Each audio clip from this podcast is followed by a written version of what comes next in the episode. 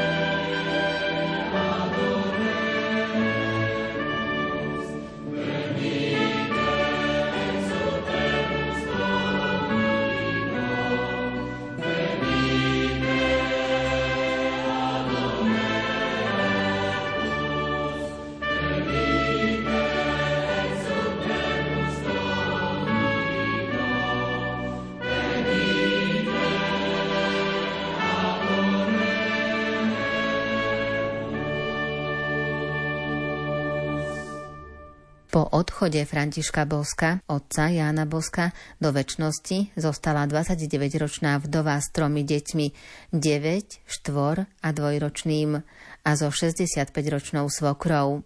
Margita Okienová drela s 2 pomocníkmi od mája do novembra na poliach. 11. novembra na sviatok svätého Martina ukončila prenájom a s rodinou sa presťahovala do chatrče, ktorá slúžila ako maštaľ a senník. Príbuzní jej ju pomohli opraviť. Ján Bosko tak vyrastal vo veľmi skromných podmienkach. Don Bosco mal mamu Margitu, ktorá aj dnes v tom salesianskom svete znamená veľmi veľa. Lebo to bola úžasná žena, ktorá bola veľmi taká zbožná, hlboká. Vieme, že zobrala si Františka Boska, otca Janka, za muža. Vieme aj to, že teda ovdovela veľmi rýchlo. Janko mal vtedy 2 roky, ona ešte bola mladá, plná energie. Dokonca, že sa jej núkala dobrá partia. Mala by zabezpečené všetko, život, budúcnosť, nemusela robiť tak, ale ona to odmietla, lebo chcela vychovať s chlapcov veľmi dobrých ľudí. Možno by to bolo šlo aj v tom manželstve, ale tak to usúdila, tak zostala ako vdova. Čo je na nej obdivuhodné, že bola zbožná a pritom mala veľmi bystrý postreh mala úžasné srdce pre tých chudobných a všelijakých, aj postihnutých vojnou, po tých napoleonských vojnách aj ďalšími, mala zmysel pre utečencov, ktorí sa skrývali, lebo ich chytali zase všelijakí zbehovia z tých vojen, čo nechceli zabíjať. Ona vedela nejakým spôsobom vždy im pomôcť, ošatiť, keď mali jedlo, dala im jedlo. Janko jej robil veľkú radosť, ale bola aj dosť taká prísna a vychovávala takým spôsobom, že vedela poukázať na prírodu, čo sa deje okolo nich, na oblohu, na hviezdy, a spájala to vždy s dobrotivým Bohom a prebudzala takú vďačnosť v tých svojich troch synoch. Takže toto zostalo Jankovi po celý čas.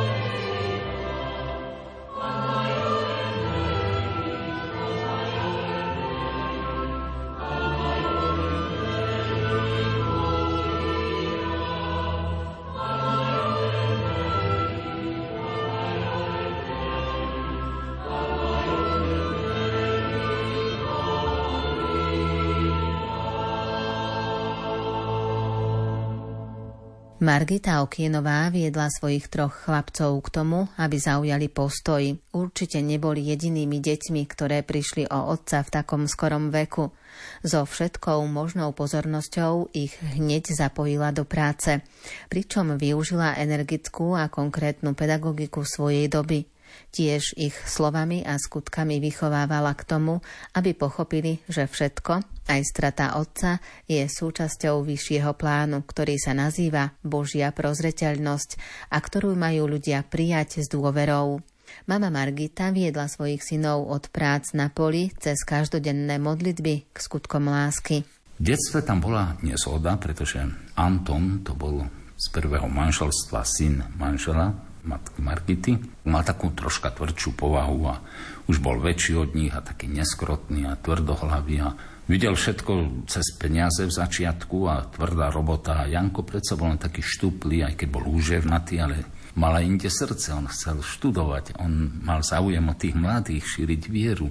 A on ako keby ten Anton brzdil tieto vízie, túžby Jankove, a toto všetko mama Margita videla, tak nevedela, ako to riešiť. Tak nakoniec sa tak stalo, že išiel Janko slúžiť na 2 roky do rodiny Moliovcov a toto dosť tak ťažko znášala, pretože ona ho mala rada, to bol jej milovaný Janko, a zrazu musel ísť z domu.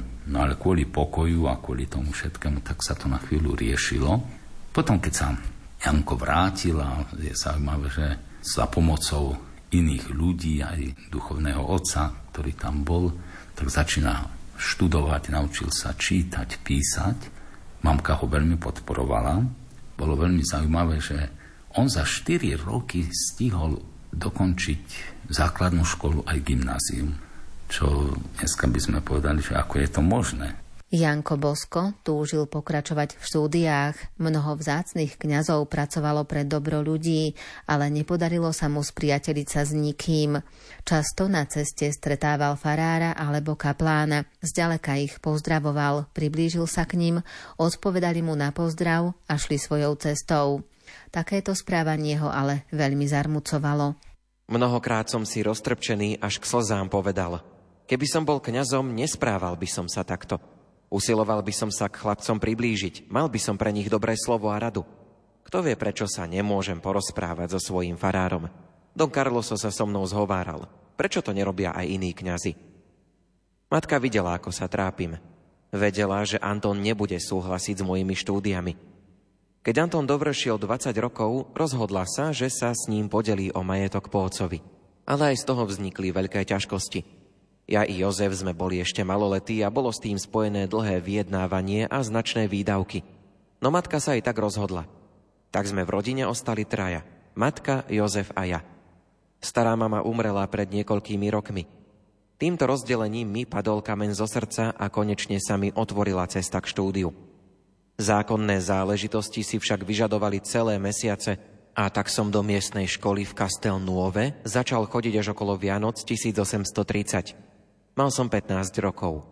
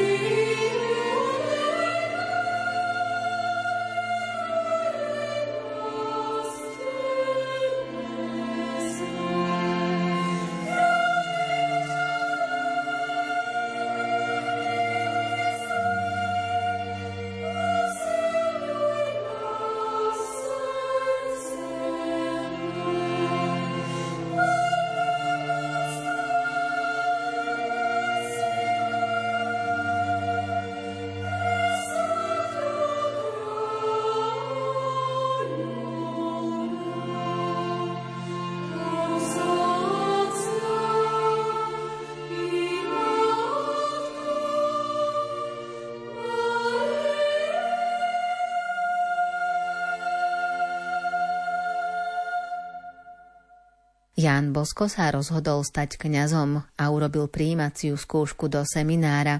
Keď sa pripravoval na obliečku do klerického rúcha, odporúčal sa svojim priateľom do modlitieb. 30. októbra som mal vstúpiť do seminára. Skromnú výbavu som mal pripravenú. Rodina bola spokojná a ja ešte spokojnejší. Iba matka bola akási zamyslená a zahrňala ma pohľadmi. Chcela mi čosi povedať a hľadala si na to vhodnú príležitosť. Večer pred odchodom si ma zavolala a povedala mi tieto veľké slová. Janko, obliekol si kňazské rúcho. Mám z toho takú radosť, akú len môže mať matka, že sa jej dieťaťu niečo podarilo. Zapamätaj si však, že nie šaty robia človeka, ale čnosti. Keby si nedaj Bože dakedy zapochyboval o svojom povolaní, nezneúcti toto rúcho. Radšej si ho hneď vyzleč. Budem radšej, keď bude z teba chudobný dedinčan, ako kňaz, ktorý by zanedbával svoje povinnosti. Keď si sa narodil, obetovala som ťa Panne Márii. keď si odchádzal na štúdia, odporúčala som ti lásku k tejto našej matke. A teraz ti, Janko, odporúčam, aby si bol celý jej. Miluj tých, čo milujú pannu Máriu. A keď sa staneš kňazom, šír okolo seba lásku k nej. Keď skončila, bola veľmi dojatá. Ja som plakal. Povedal som jej: Mama, ďakujem vám za všetko, čo ste pre mňa urobili. Nikdy nezabudnem na tieto slová. Odnesiem si ich ako poklad na celý život. Skoro ráno som bol už v Kieri a večer som prekročil prah seminára.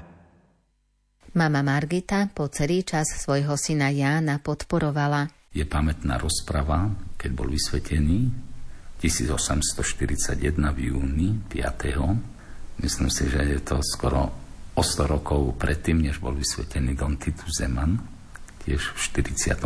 ale 1900, tak mala takúto reč k nemu, že Janko, ja som bola vždy chudobná a chcem aj chudobná zostať. A od teba nežiadam si nejakú pomoc, pretože nejaký tam jej šepkali, že budeš mať syna kňaza, choď za ním, s ním, už nemôžeš si sa trápiť, bolo by to pre teba najlepšie, aby ťa dochovala, takéto reči, ako ľudia zvyknú mať. No a pokračovala smerom k Jankovi. Janko, ale ak zbohatneš, nikdy viac neprekročím prach tvojho domu. To bolo také veľmi silné. Don Bosco to spomína vo svojich memoriách, pamätiach. No, Don Bosco nikdy nezbohatol.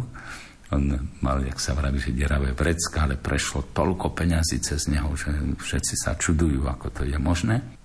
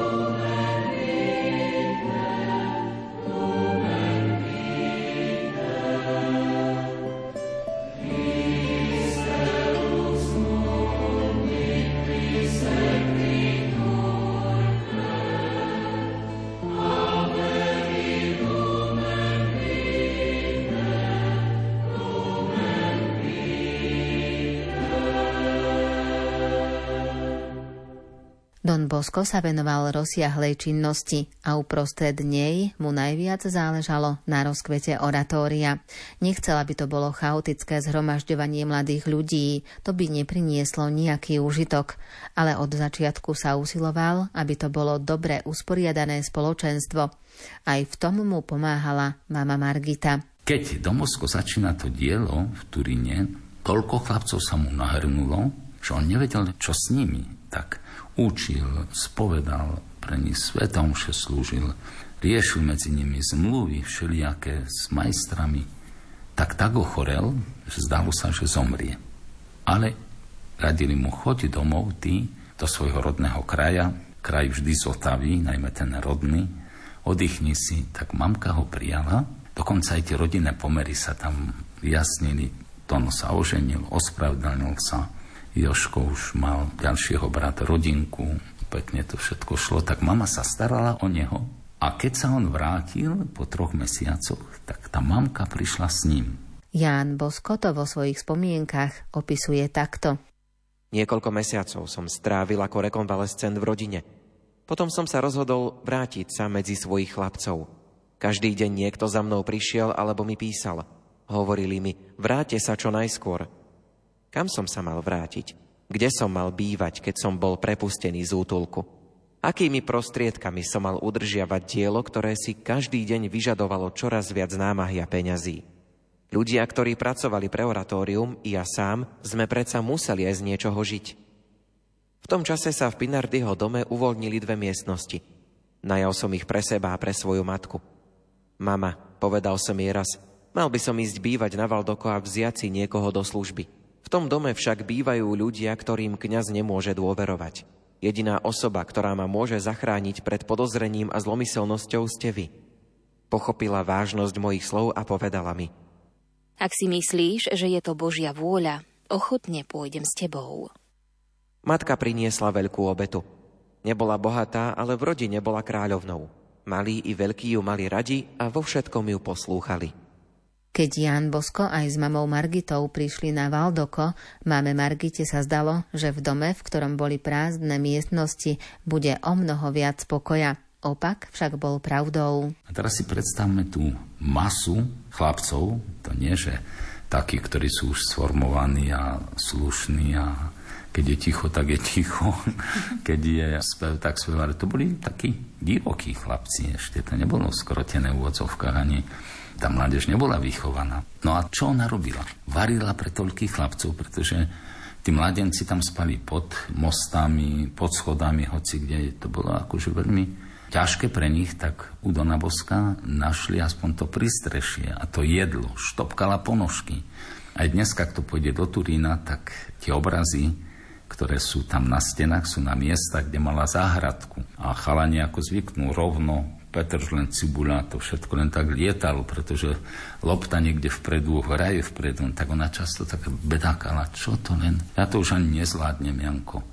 Ozaj bola v takom kolobehu, veď už bola aj staršia vtedy, bedákala. Potom ukradli mu deky, lebo niektorí asi neverili, že sa bude dlhodobo starať o nich, alebo kto ho vie čo, tí chalani, tak pokradli deky a išli s nimi kdesi pod most, alebo predali, alebo čo urobili, tak zase je tu neplecha.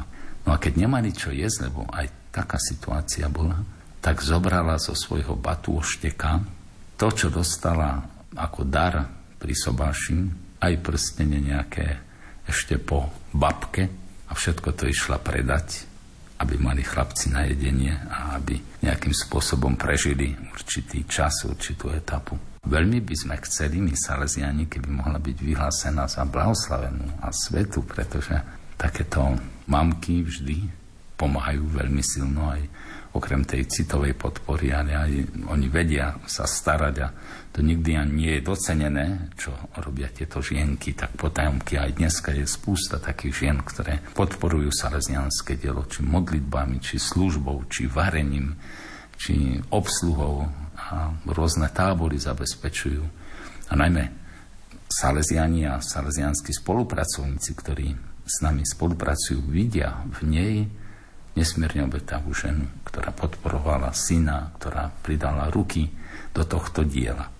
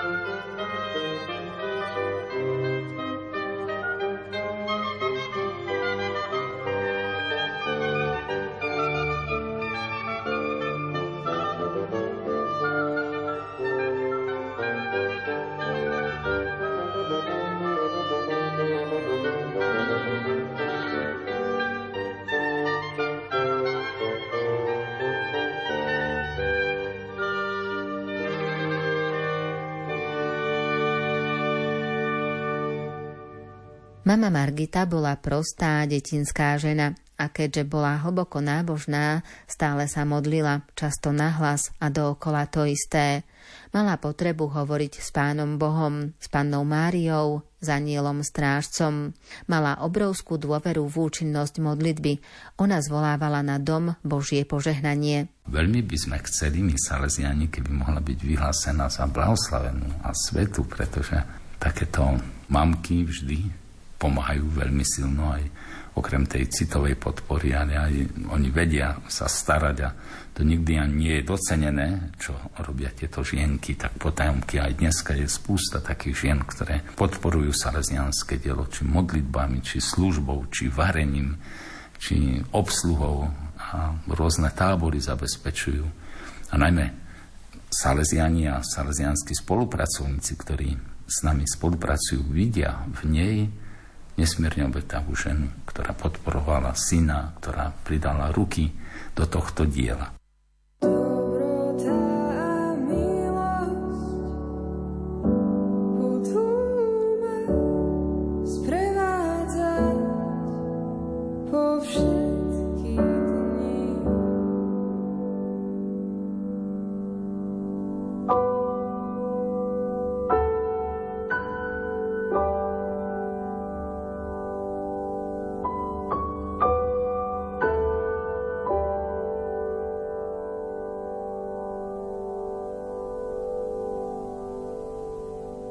O mame Margite a jej vplyve na syna Jána Boska nám dnes porozprával salezián Don Jozef Luscoň.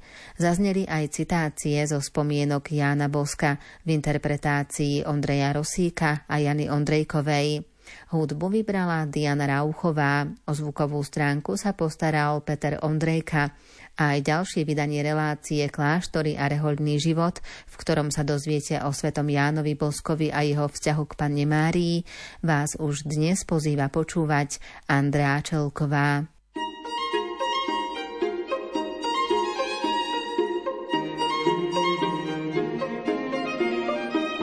Skúste a presvedčte sa, aký dobrý je Pán. Skúste a presvedčte sa, dobrý je Pán.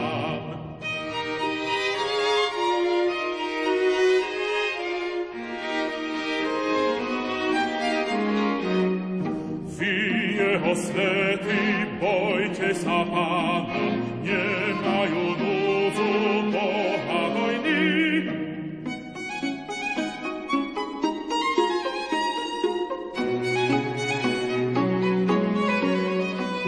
Skúste a presvedčte sa, aký dobrý je Pán. Skúste a presvedčte sa, dobrý je Pán.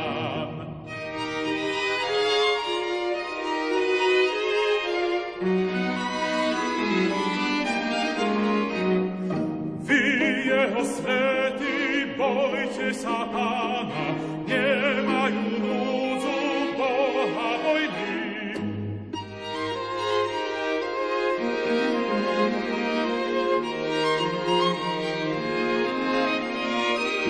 Skúste a presvedčte sa, aký dobrý je Pán. Skúste a presvedčte sa, dobrý je Pán.